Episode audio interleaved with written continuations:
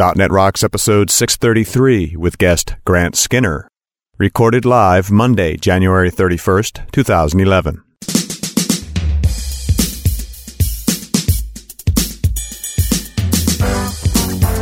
This episode is brought to you by Telerik and by Franklins.net, training developers to work smarter. And now offering video training on Silverlight 4 with Billy Hollis and SharePoint 2010 with Sahil Malik. Order online now at franklins.net. And now here's Carl and Richard. Thank you very much. Welcome back to .NET Rocks. This is Carl and Richard, and if you're living in the northeastern United States, I'm sorry. you guys have had a snowy winter. Well, in Connecticut, southeastern Connecticut, this is the actually the whole state of Connecticut, the snowiest winter on record ever. Wow. You know, it makes you wonder about global warming. And now I say that glibly because uh, you you and I know as well that when the planet heats up, parts of it get really hot, parts of it get really cold. Yeah, and it's well- a sort of a snap back dynamic that's happening here. Because over here in the Northwest, we've just had rain, rain, rain, rain, rain, rain, rain. Right. And it's really just an upset in the weather pattern. Yes. Yeah. Things seem unstable, but then so do we. Yeah. Well, there you go. There you go. Hey, it's time for Better Know Framework. Awesome. So what do you got? Today we're going to check for updates in Really? Silverlight 4. So you know you you have a Silverlight 4 out of browser uh thingamabob Right. application. Yeah, that's the word for it. The widgety. Yeah, the widgety thing. The Yeah. app, your Silverlight app, it's out of browser, it's full trust or whatever it is. You know, it's a nice little business app. And there's a new version. How do you check for that new version and just seamlessly update if it's there? Well, Right. you use the application.current.check and download update async method and handle the application.current.check and download update completed event. Yes. And then you got to do a little bit of code. And I actually use tinyurl to create an alias Oh. to a tutorial that's at uh, silverlight.net, advanced Silverlight out of browser. And there's four exercises. One is for enabling a drop zone for drag and drop, Okay. drag and drop Silverlight, Nice. and then importing Excel data so you can drop a spreadsheet on your Silverlight app, um, and then just working with the file system and then checking for updates. So this is a really cool article up here. Um, takes about 45 minutes to go through, but if you're just looking for that update, go to tinyurl.com slash check for updates. Richard, who's talking to us? A little bit of a long one, but you'll like it um, because it's totally relevant to stuff we've done recently. Hey, Carl and Richard. And then he has a little section marked usual props for the show. First off, I want to say your show rocks. Nice. I listen to it as much as I can while commuting or working out. And I started listening um, since about show 80 a couple of years back. Um, dude, that's like four years ago. Yeah, he's a big fan. and fan. try to skip as little as possible. Even the topics that do not resonate with me eventually pan out and contain some really interesting info and observations, so keep up the good work. hey, it's nice to just get a thanks. That that was just his that's his nice words. Now he's gonna be mean to us. Okay. Get ready. I'm ready. The other day I was doing my bi daily. Is that every twice a day or every other day? I think that's twice a day. Seven mile run in my hometown in Ah. the Netherlands. Oh, I'm hoping it's every other day. While listening to show 619 with Shawn Wildermuth talking about Silverlight and WinPhone 7 development. Mhm. I greatly value Shawn's opinion, but there was one thing he mentioned during the show that I tend to disagree with. okay. I don't think you tend. I think you just plain old disagree with it here, Sander. Uh, in that show, you guys talked about OData and that it seems to get traction in some spaces, but less in the Silverlight space. And Shawn is confused why people would use WCF RIA services when compared to OData. I've hmm. used RIA services extensively in the last couple of projects I did, and I love it. It seems like people who see WCF RIA services just as a service layer comparable to OData and the like, but it's a lot more. Yeah, it is. It simplifies. Yeah, there are definitely theory. reasons why you should choose RIA services over plain OData, like validation through data annotations, so that validation occurs both on the client and the server without writing the code twice, change tracking and conflict resolution, client side relations so that you get products and orders in separate queries and RIA services relates to two so you can navigate from products to orders and vice versa. Querying, paging, filtering, and sorting. And a really easy development model. You don't have to worry about the client versus the server and so on. Hmm. And of course, you can do all these things with OData, but it's not an integrated story like it is in RIA services. That means you need to do all the plumbing yourself. And let's face it, it's not what you like to do. I've also experimented a bit with the Microsoft Sync framework, which we did a show on a while back, Yep. which is based on OData, and that makes it a little bit easier in that there's a context object that tracks your changes, but there's still no validations and relations and so on. Hmm. OData has its place, especially when you want to be open. And when starting a project, you should always investigate your needs first. But for a plain old fashioned line of business application, I still prefer RIA services and I keep telling people to use it. With kind regards from Sander Schutten in the Netherlands. Well, Sander, yeah, I got no argument from me, man. I dig it. That's good stuff. And I'll send you a mug. And if you'd like a mug, send us an email, .netrocks at franklins.net. Well, what's interesting about that is that you can use RIA services to consume OData services. Right. So the two are not mutually exclusive. They are not mutually exclusive. Good point, my friend. Our guest today is Grant Skinner. Grant is an internationally recognized leader in the field of rich interactive experiences. His body of work spans experimental interaction, applications, games, websites, installations, embedded devices, and mobile, with a recent focus on projects that span multiple environments. Grant fuses his experience with design, user experience, development, and business with a driving creativity to produce projects that push the boundaries of interactive technologies.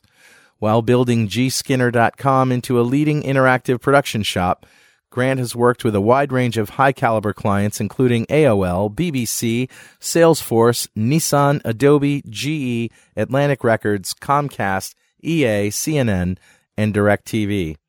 And that's some ac- acronym soup right there. Welcome to .NET Rocks, Grant. Thank you. Wow, that's quite a quite a lot of uh, acronyms there. A, you've been a busy guy. Yeah, I stay busy. A bit of a workaholic, according to my wife. It's not really work if you're having fun. That's right. That's the way I look at it. I, I like what I do, so it's, if it's a decision between watching TV or uh, doing some more code, it's almost always the code. So tell us about Pirates Love Daisies. Well, Pirates Love Daisies was a project that uh, my company, gskinner.com, worked on uh, in conjunction with Microsoft. Basically, they came to us and uh, they'd been following the work that we'd been doing with Flash. And uh, as Microsoft sort of steps into the HTML5 world, they wanted some cool demos done. And so they asked us to sort of take the plunge into that that new technology and see what we could build. Uh, specifically, they were interested in something something in the gaming world. Mhm. And uh, so Pirates Love Daisies were was born. What is it exactly? Uh, Pirates Love Daisies is a uh, online casual tower defense game, and it's built completely with HTML and JavaScript, and it uses a bunch of the new HTML5 features. Yeah. So uh, this is this stuff that you can only get with the latest round of um, browsers: Safari 5, Chrome 6, Internet Explorer 9. Right. Yeah, it's uh, very much dependent on having the most up to date browser you can. Yeah. So was it a challenge supporting all those browsers with HTML5?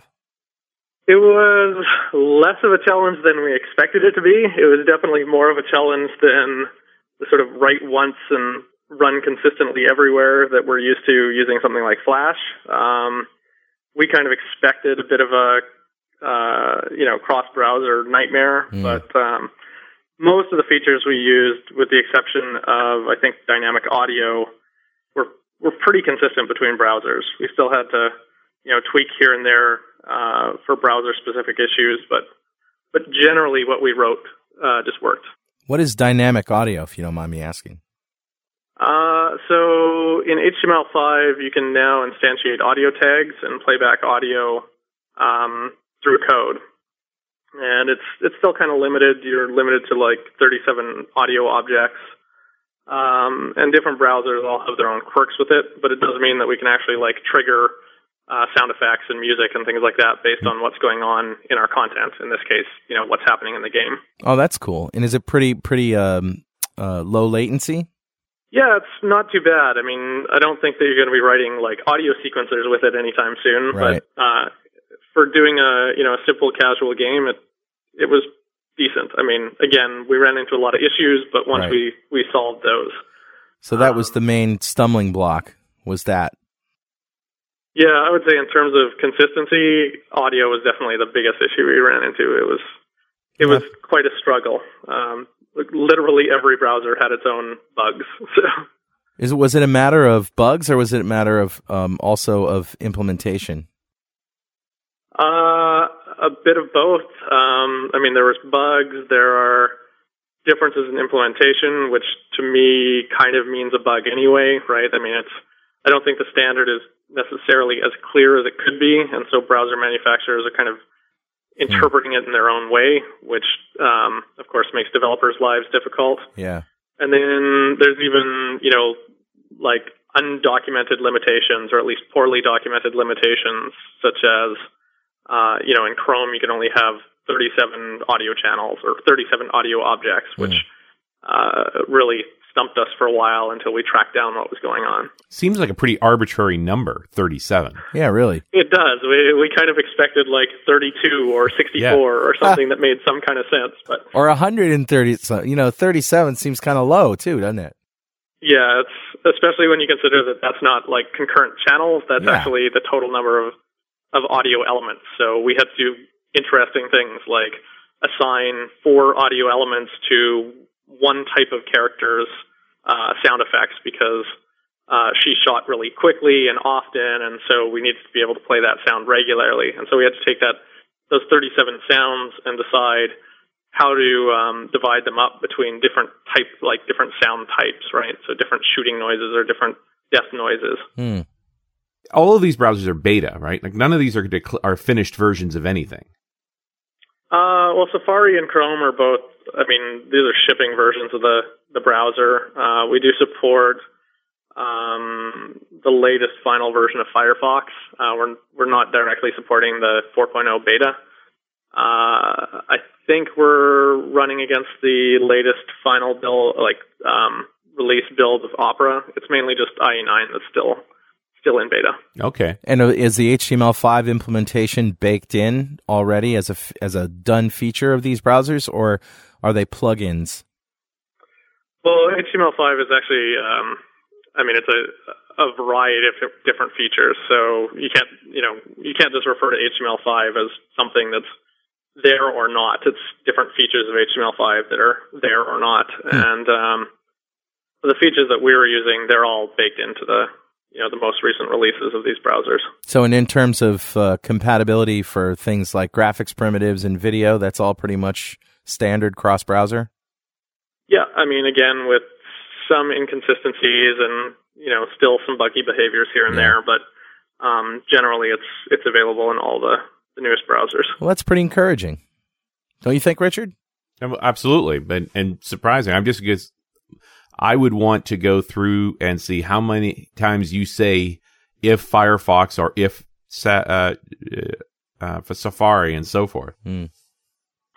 Yeah, I mean, in our code, we really didn't take that tactic. I'm not sure that we did it anywhere. There are places where we check for a particular feature, um, but we don't check for particular browsers because, of course, as these browsers continue to mature and continue to add features um, and fix their bugs and things like that, we really don't want to have fixes in there that um, are fixing something that doesn't isn't a problem anymore. So, were, did that force you to program against the lowest common denominator?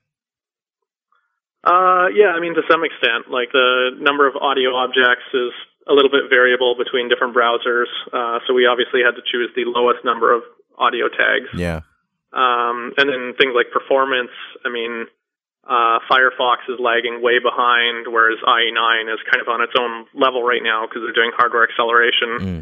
Uh, and so we chose the tactic of having sort of the base gameplay that ran in everything on a, a modern system, and then uh, the option to turn on enhanced effects, uh, which were, was primarily targeted at IE9 just because its graphics layer is really fast.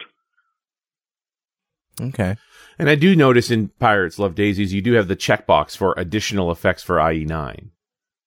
Yeah, exactly. So we didn't want to, you know, we didn't want to build a demo for Microsoft, and I don't think they wanted a demo that would only be accessible to people running IE9. I mean, Right. we wanted to prove that, you know, Internet Explorer is is friendly and it, it plays with the rest of the web well. And so we wanted to build a demo that ran everywhere, but we also wanted to highlight, uh, you know, what kind of set it apart, which was this really fast graphics layer. And so to do that, uh, we automatically turn on those enhanced effects when we're running in IE9, and, but we give people the option to turn them on if they're in other browsers. And that way, you know, Chrome, for example, has announced that they're going to be supporting some hardware rendering and hard- hardware compositing. And when that gets, um, when that's put in, uh, then Chrome users can turn that on and have the same experience, uh, hopefully, that IE9 uh, users are getting. Yeah, it looks really nice. I'm I'm looking at it now. Just uh, yeah, I'm looking at it in Chrome actually. Well, I don't know what else to say except it looks pretty cool.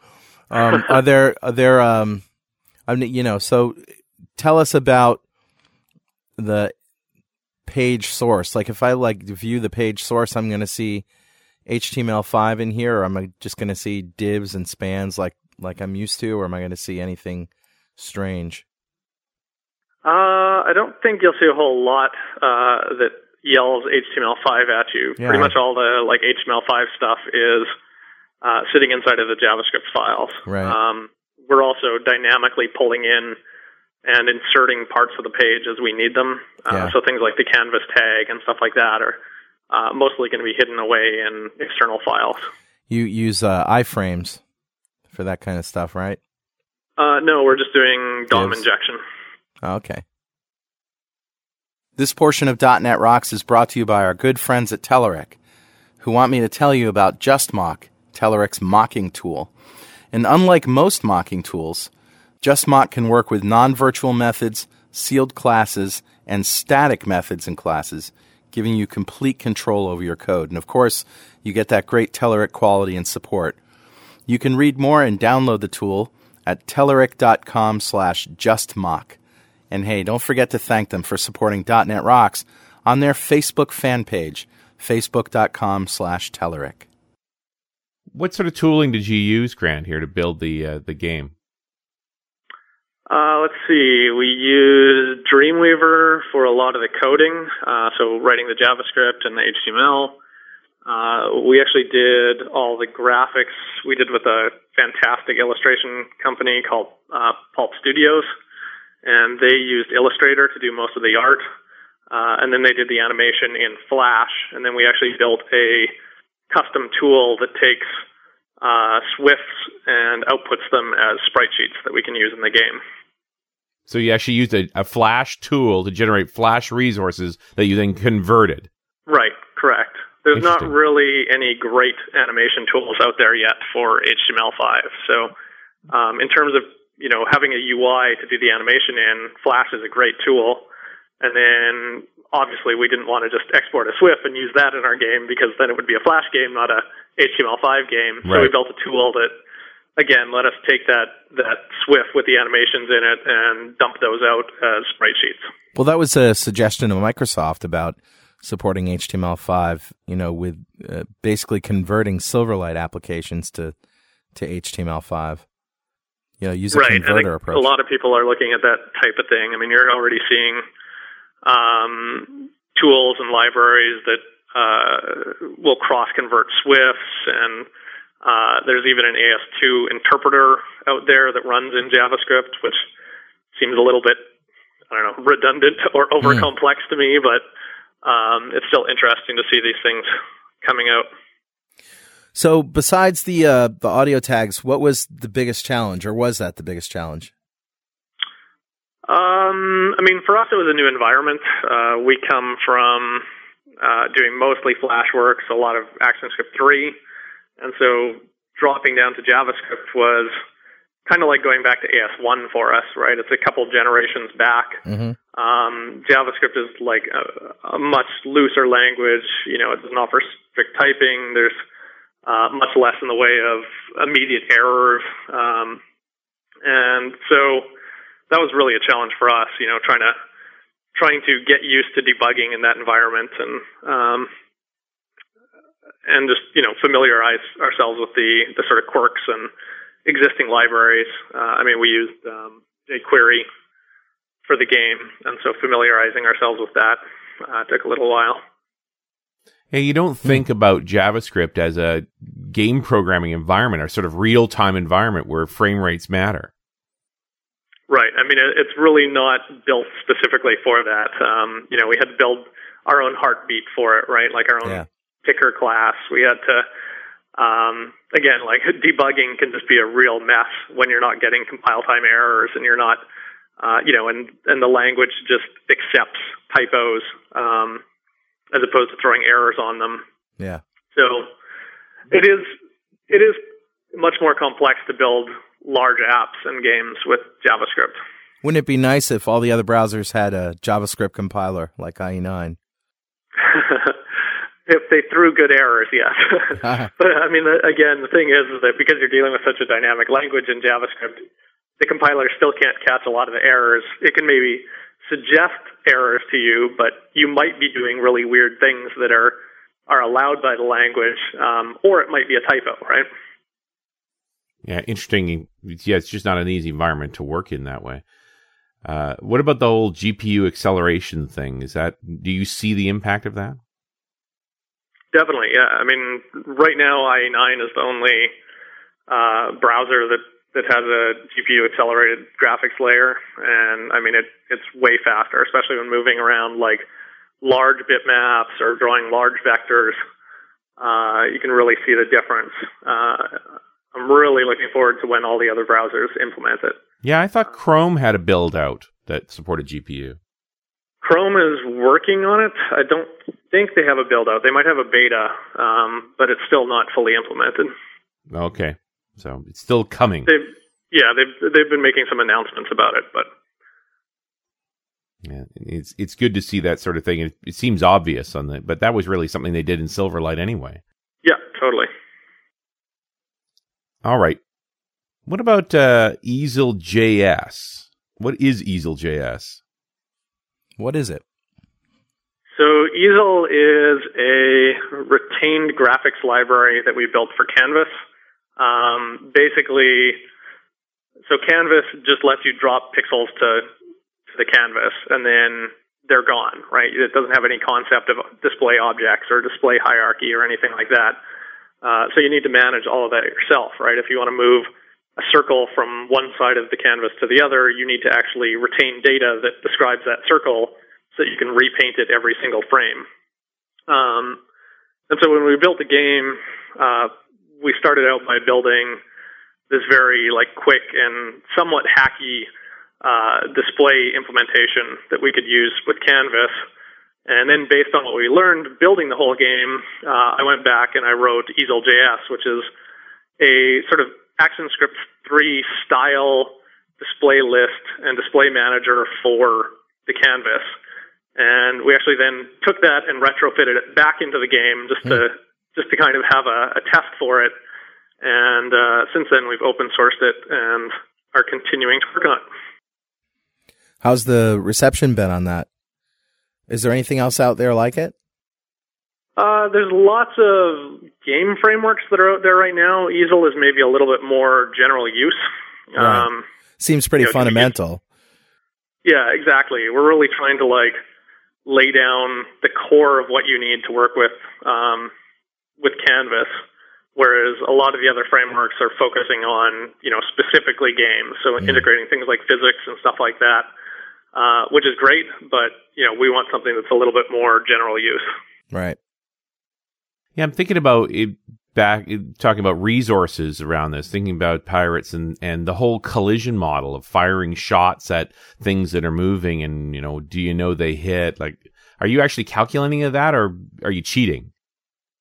Um, for the most part, we're calculating it. Um, some of our units are like point units, so they basically, you know, if they have a pistol, for example, they just shoot at something, and the minute they shoot, we assume that they've hit it.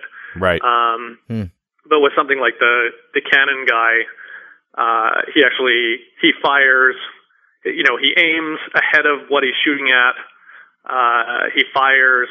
That thing might move out of the way and not get hit at all. Right. And when the cannon hits the ground, it, it has a splash area and it does damage to anything that's within that zone. Do you guys have So a we are we're calculating then. Do you guys use a physics engine? Uh, not for that game, no. But for other games?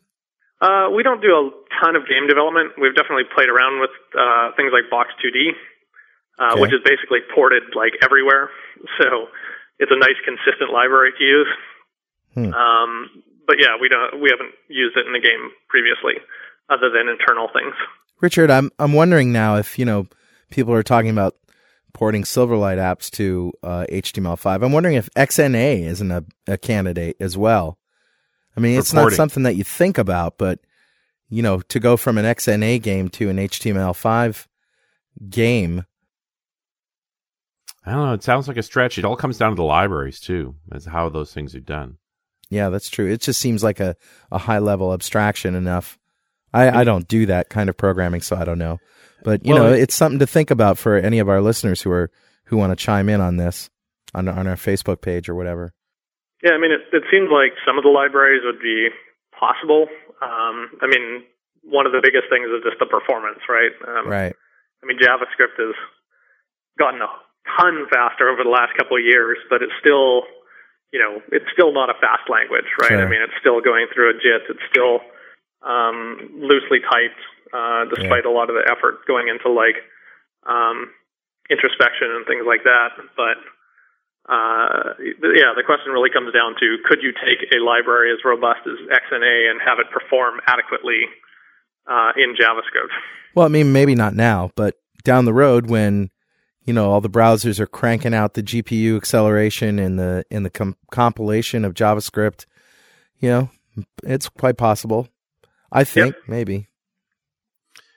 And that, and that whole GPU thing's totally transparent to you as a developer, right? You did nothing to to use the GPU. Right, exactly. It's it's uh, just the graphics layer. We just keep doing the exact the same thing, and it just runs faster. Is it really? Is it focused on the canvas? Like, do you, do you need to go there, or is it anything on the browser? Um, it applies to pretty much anything. I mean, Canvas tends to be the fastest graphics layer as long as it's uh, well managed, just because it's sort of closer to the metal. Right. Um, but they are hardware accelerating, um, you know, CSS and uh, things like that. And you guys have talked about Canvas now quite a few times, and just to to let the users know what this is, this is sort of the fundamental drawing surface of uh, HTML5. Is that right? Right. Yeah, so you'd use a canvas tag, and then you can draw on it. Yeah, it's sort of like a a very primitive um, window into graphics. It's almost like a an image that you can write to, and it has tools for drawing vectors and things like that. So Yeah. you can you know do curve twos and line twos and uh, fills and strokes and those types of things. And how much of the code overall in Pirates or Daisies is all about working with the canvas? I mean, you mentioned the sound, which I guess is, is somewhat external to that, but do you, do you have a sense of this is all about working in Canvas? No, it's um, it's actually sort of a fusion. Like the main game engine all displays onto Canvas, uh, and then overlaid on that, we actually have DOM elements. Right, we have divs that uh, provide the U- the game UI. So you know the things like your gold and Yeah. uh, pause button and things like that. Those are all just overlaid DOM elements. Uh, because recreating that kind of interaction in Canvas is just kind of silly, right? It, It would be a lot more work to do it there. Yep. And uh, and browsers, of course, already have this beautiful layer for interaction. Right. Yeah. Although generally it's for interacting against the mouse. Yep. Yeah, and I mean that's what most of that UI is for. Right. Yeah, I keep getting fixated on collision detection and I'm realizing it's just not a necessary thing to worry about. Hmm. I, I think I, I know the wrong things about game development to think this way. yeah, I mean the like it was quite a bit of a challenge to get seemingly simple things like you know clicking on a pirate to work. Um, Right. In fact, for the current version, um, I don't think we updated it, but I think we're uh, we're relying on just hex locations. So you click on a hex tile, and we're actually mathematically calculating which tile you clicked on, and that's how we select Wow. uh, a unit. Right, and you have arrays of what's in what tile. So you once you've calculated what the likely tile is, you know what you've clicked on. Yeah, exactly. I mean, You're not actually trying to figure out- Easel actually make it so that we can do like pixel perfect hit detection, and so we could have it so that you can actually click the individual pirates and have that work properly. But um, initially, we had to go with you know just a mathematical solution. Yeah. Now that's fair. If we figuring out exactly where the mouse pointer is in the reference of something as dynamic as a web page, that's really tough. Yeah, and uh, and again, like it, with Canvas, once you draw something, it's just pixels on the screen. It's you know, Canvas has no idea what you've clicked on, so Right. uh, you have to like retranslate a mouse click back into your data structure to figure out what happened. But so when you animate that pirate, how do you clean up the old pirate, the, the previous frame? So we're actually drawing each frame distinctly. So we're clearing the canvas, redrawing uh, that whole layer. So we actually have a few canvases going at once, Okay. layered on top of each other, each with transparency, and then we just watch to see which canvas uh, has gotten dirty, and um, and then we just clear that whole canvas and redraw it. So there's a canvas for each pirate? No, there's, uh, for example, like a pirate's canvas and a creep's canvas, and um, there's a map canvas. So, for example, once the map has been rendered, we never redraw it again. Right. Um, I think we have an effects canvas too. And the daisies? Uh, the daisies, I don't remember which canvas they go on. I think they're just piled onto like the pirate's ki- uh, canvas. Do you just do you handle those animations with timers or timelines, or is there any special? Uh, is there any special help for doing that kind of thing? Uh, we basically just have one class that manages the whole thing. hmm Uh, so it's called Ticker, and basically you add listeners to it, and that class can be paused, which lets us pause the whole game. Right. Um, but yeah, it's underneath it all, it's just an interval. Yeah. We still have a sense that a lot of canvas work is going on here, that you spend most of your time rendering canvases. Well, and that's probably why you created Easel, right? Just to sort of wrap some of that fundamental stuff in a in a library. Yeah, totally. to make this a whole lot easier. Is your uh, um, simple animation timeline thing in Easel, or is that just something that you have to recreate every time?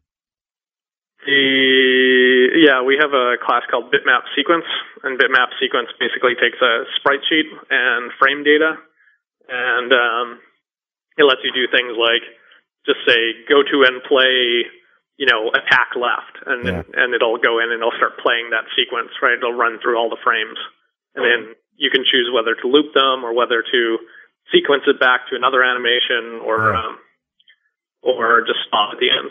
It's funny. This is all stuff that's in Silverlight. You know. Yep. Yeah. And in Flash.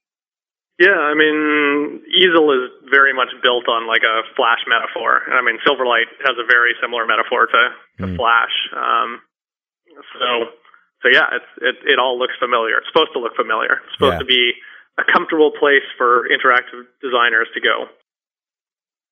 At Franklin's Net right now, you can get a DVD with over 11 hours of Billy Hollis on Silverlight 4 or 14 hours of Sahil Malik on SharePoint 2010, each for only $6.95. Order online at www.franklins.net. Are you looking to change jobs? Infusion Development has offices in New York City, Toronto, London, Dubai, and Poland. Infusion has hired a whole handful of Happy.net Rocks listeners. Contact me for an introduction at carl at franklins.net. You know, we keep conflating uh, when people talk about HTML5, they just sort of bunch CSS3 in there as well. Although, depending on who I talk to, some folks think CSS3 is even more important. Does it play a role in uh, Pirates? Uh, no, we didn't use CSS3 at all in Pirates. We were, uh, if we'd been, if we had a little bit more time to work on it, we might have done some uh, transitions, particularly things like bringing in the help page and stuff like that, Right. using CSS3 transitions. Um, but for the game engine itself, it really didn't make much sense. No, no need. Well, Richard, tell me a little about CSS3. Now I'm interested. I think Grant could probably answer that. I haven't played with it a, a whole lot yet, um, but CSS3 adds um, at least it, it's not supported on all browsers yet, but there are CSS3 transitions, which makes it easy to move things around on stage and have you know a variety of like visual effects for bringing content in and out. Okay. Um, so we were, you know, it's definitely a lot easier to work with if what you're doing kind of fits into one of those transitions. But when you're, you know, being very when you need very precise control over what's going on, it's a little harder to get them to do what you want. And I haven't thought at all about applying CSS3 to canvases. I just yeah, they're kind of disparate features. Like they don't really work together. Yeah. Um, there's some things you can do, but it gets very hackish. Yeah, uh, to me, it seems like CSS3 is what you apply to the normal DOM, to your regular right. document pieces. And then when you don't want to deal with that, you go to the canvas and you're isolated from all of that. Yeah. Yeah. I mean, Canvas is really ground up. You basically are writing everything from scratch. Right. All right. Well, that's fair. I mean, I, I like I said, I, I only brought it up because I couldn't imagine how CSS3 would really do anything in a game. It didn't seem to apply. Yeah, again, it's more targeted at the DOM and UI and things like that. So you you know you can definitely see having it apply to some of the UI things that you're doing, but not so much the core game engine. I mean, mm-hmm. you can build a game by making all of your sprites uh, DOM elements and moving them around, but uh, it's just not as efficient as using Canvas. That doesn't strike me as better. It strikes me as worse, actually. but you come from a Flash world, right? Before all of this, you were doing Flash work? Right. I mean, we've basically always been an interactive development company, but up until fairly recently, you know, with Silverlight, for example, and um, HTML5 now, and even you know some of the mobile platforms like uh, iOS and Android, there really wasn't a better platform for doing interactive. I mean, we're still right. doing lots of Flash work, um, but we're spreading our wings. We're doing some other stuff as well. Well, it just doesn't strike me that we're going to be one way or the other anytime soon. Right, totally. I mean, there's different strengths for every technology. I mean, Flash is still has better tooling. It's still a little bit more performant. It's uh, much more consistent across browsers. Um, you know, the same things go for Silverlight, right? A much more consistent environment. Um, but you know, it, it's dependent on a plugin, and that plugin doesn't live everywhere, right? Right. But right now, HTML5 doesn't live everywhere either. yes, and and where it does live, it's not the same. Although, by the sounds of things, it's not as different as you'd think. Right. I mean, definitely when you start getting onto mobile devices, you start seeing some differences. Um, Android is actually pretty good. Uh, Pirates doesn't run in Android, but all of our easel content runs properly in Android. Hmm. Interesting. Uh, iOS is not as good. We see a lot more bugs with it, a lot more issues getting things running. Hmm. Um, again, Easel is fully compatible with it, but the performance is just really, really poor there. Wow. And that was the thing I was thinking was, especially when we're talking about canvas rendering. Right. This is a battle of performance, not features. Uh, y- well, yeah. Yeah. Yeah, totally. I mean, again, the implementation on Canvas is actually surprisingly consistent across all of these devices. Interesting. Um, including iOS. I mean, our demos run just fine visually. They're just um, just really slow there. Right. I'm, and I wonder if it's because it's a new feature and everyone had to start from scratch and more or less did the same things. Yeah, it's hard to say. I mean, a lot of Apple's priority in terms of accelerating uh, HTML content has been around CSS3 transitions, right? Because they they kind of spearheaded that um, that addition, and so uh, it's great for making like little applications and stuff like that that run on iOS, but it's not helpful when you need to you know build a game engine. yeah, yeah.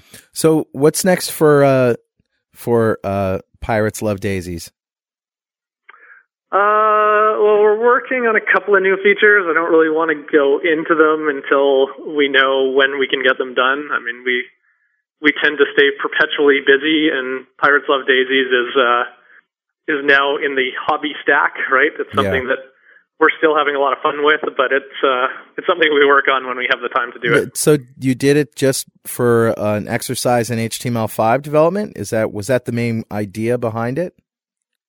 Yeah, I mean the goal. So Microsoft came to us, and and basically their goal was to have us just show what we could do with the technology and to demonstrate that it was possible to build um, a good game on top of HTML5. Uh, and for us, it was all about exploring the technology. We right. really wanted to see what we could do, you know, what was possible, whether or not it was mature enough that we actually wanted to get involved with it, and um, you know whether it offered us any advantages over what we were already using. But it sure sounds like it's not going to make sense on a phone.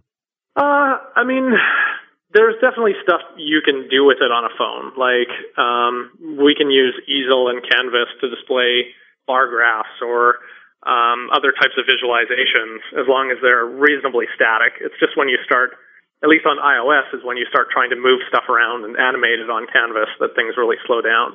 On Android, you can actually do fairly interesting things with it. Mm-hmm. I mean, it's still not a desktop computer, obviously, but um, but it performs okay. Yeah, and goodness knows what it does to battery life as well. but I, I think there's a culture out there that wants to believe that there's one development environment that will do it all in every platform. yeah, definitely. I mean, it's going to be funny watching all of the Flash detractors, all the people who have been screaming about battery life and, um, you know, CPU use and things like that. Um, start to get used to HTML5 and realize that, hey, this is this is just the way interactive technology is. There's a lot of stuff going on on screen. There's a lot of code running, and it's it's going to take CPU and it's going to eat up your battery. Yeah. Yeah, and there's no there's no way away from that. And meantime, you're suffering with inferior tooling and a somewhat variable uh, behavior difference. Yeah, totally. I mean, yeah, you have to be pragmatic when you're choosing technologies. I think there's a lot of very zealous people on well every single side of the the debate, and um, I, I don't know. It's it just never made sense to me. I really, you know, I'm happy working with any technology. I don't have a huge amount of loyalty um, to to a technology beyond what it can allow me to build and how it can allow me to do cool stuff for clients. So right what it did for you, you know, what can you do for me today, not what you did for me yesterday. Yep, exactly. So every so often you've got to get a new project where you get to choose a technology. So how you where does HTML5 stack up in a typical say web app implementation versus say Flash or Silverlight? Uh, well, I mean, we're pretty realistic about it right now. Um, we're not really recommending it to most clients. I mean, some clients are looking at it number one because it's a buzzword and everyone's talking about it, right? Um, but also because they just want to be like forward looking, right? I mean, mm-hmm. they want uh, they want the um, sort of press press or interest that's attached to unveiling something really cool that uses HTML5. And so, right, they want to ride the HTML5 you know, wave. If they have a mm. good reason for it, we're totally happy building something in HTML5. Um, we'll obviously warn them what you know what to expect with it. Um, but I mean something like really heavily interactive pieces right now. Um, in terms of bang for buck, I mean Flash or Silverlight is still still generally the way to go. Well, that I mean, brings me to this question, which is going through the whole process of developing in HTML5. What's on your wish list for HTML5? Maybe not just for the spec, but for browser implementations. What uh, what would you like to have it do better? Uh, I mean, I think there's really two core parts to that. There's tooling, right? We need better tools. Yeah. Uh, we need things like animation tools. I mean, Adobe has shown uh, some tools around that. I think they showed uh, something at Max. Um, we need better code editors, we need better compilers, right? Pre-compilers, um, and these things are coming and they're getting better. Uh, and then from a browser perspective, I mean, for me, the biggest thing is performance, right? If you have enough yeah. performance, you can work your way around just about anything. Uh, so, you know, better, faster code execution, uh, faster graphics layer, you know, more hardware support. Um, right. You know, web workers, uh, I'd still love to see those implemented consistently across all the browsers so that you can actually take advantage of multiple cores. Um, yeah. Cool. Yeah, you don't think about multi-processing from a browser perspective.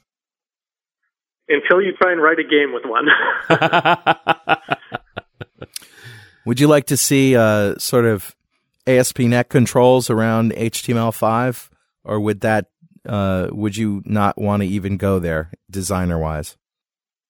Uh, I'm never a big fan of like pre-canned interactions like that. I mean, I, I'm biased because my company tends to focus on like very custom, cutting-edge work. Right. Um, and I, I tend to really dislike. I mean, there's a place for it, right? Like, you know, graphing components or things like that, stuff that can be used in the internet or for, um, you know, corporate stuff. But I, I really don't like going to like a nice site and being able to say, yes, that's a, you know, that's an ASP.NET component right there. Right, right. yeah, you're not a third-party control guy. I got to think. Well, I guess I just Um, mean fun. I mean, we try and use them where they make sense, definitely, but we tend to tend to alter them. Well, I, I just mean, I guess, sort of, um, you know, around tooling, having a canvas object, you know, control, and having some of the primitive stuff available there with, you know, maybe maybe wizards, maybe not wizards, but maybe just easier ways to graphically develop HTML5. oh yeah, definitely. From a tooling perspective, Do you think the Uh, ASP.NET designer is is where that should go in in Um, Visual Studio? I'm not a Windows guy, so I don't spend a lot of time in okay, in the Microsoft tools. Um, fair enough.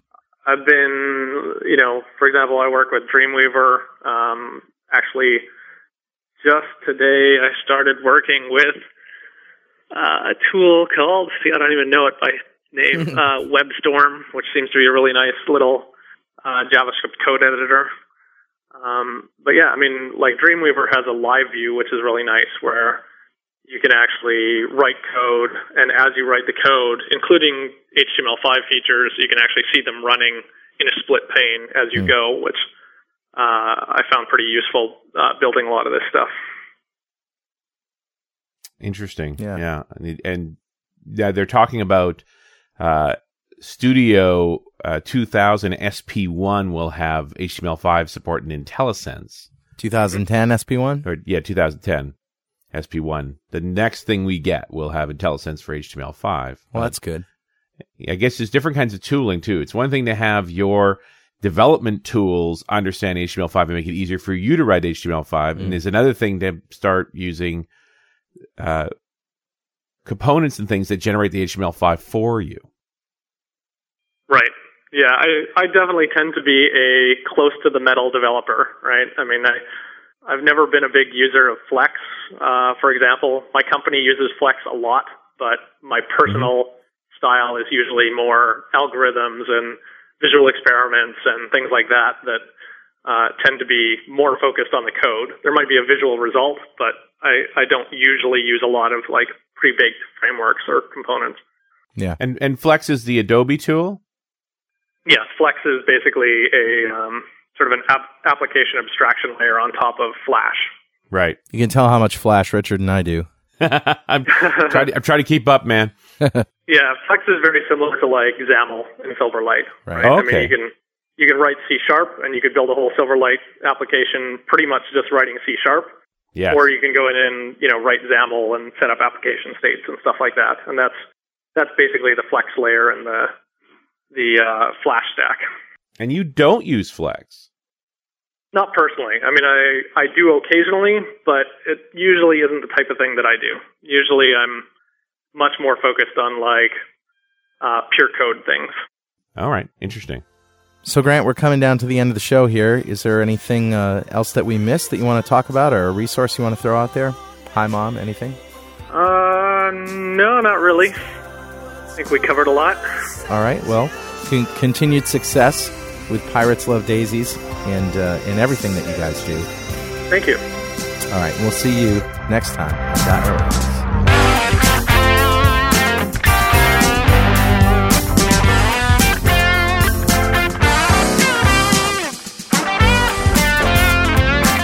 .NET Rocks is recorded and produced by PWOP Productions, providing professional audio, audio mastering, video, post-production, and podcasting services.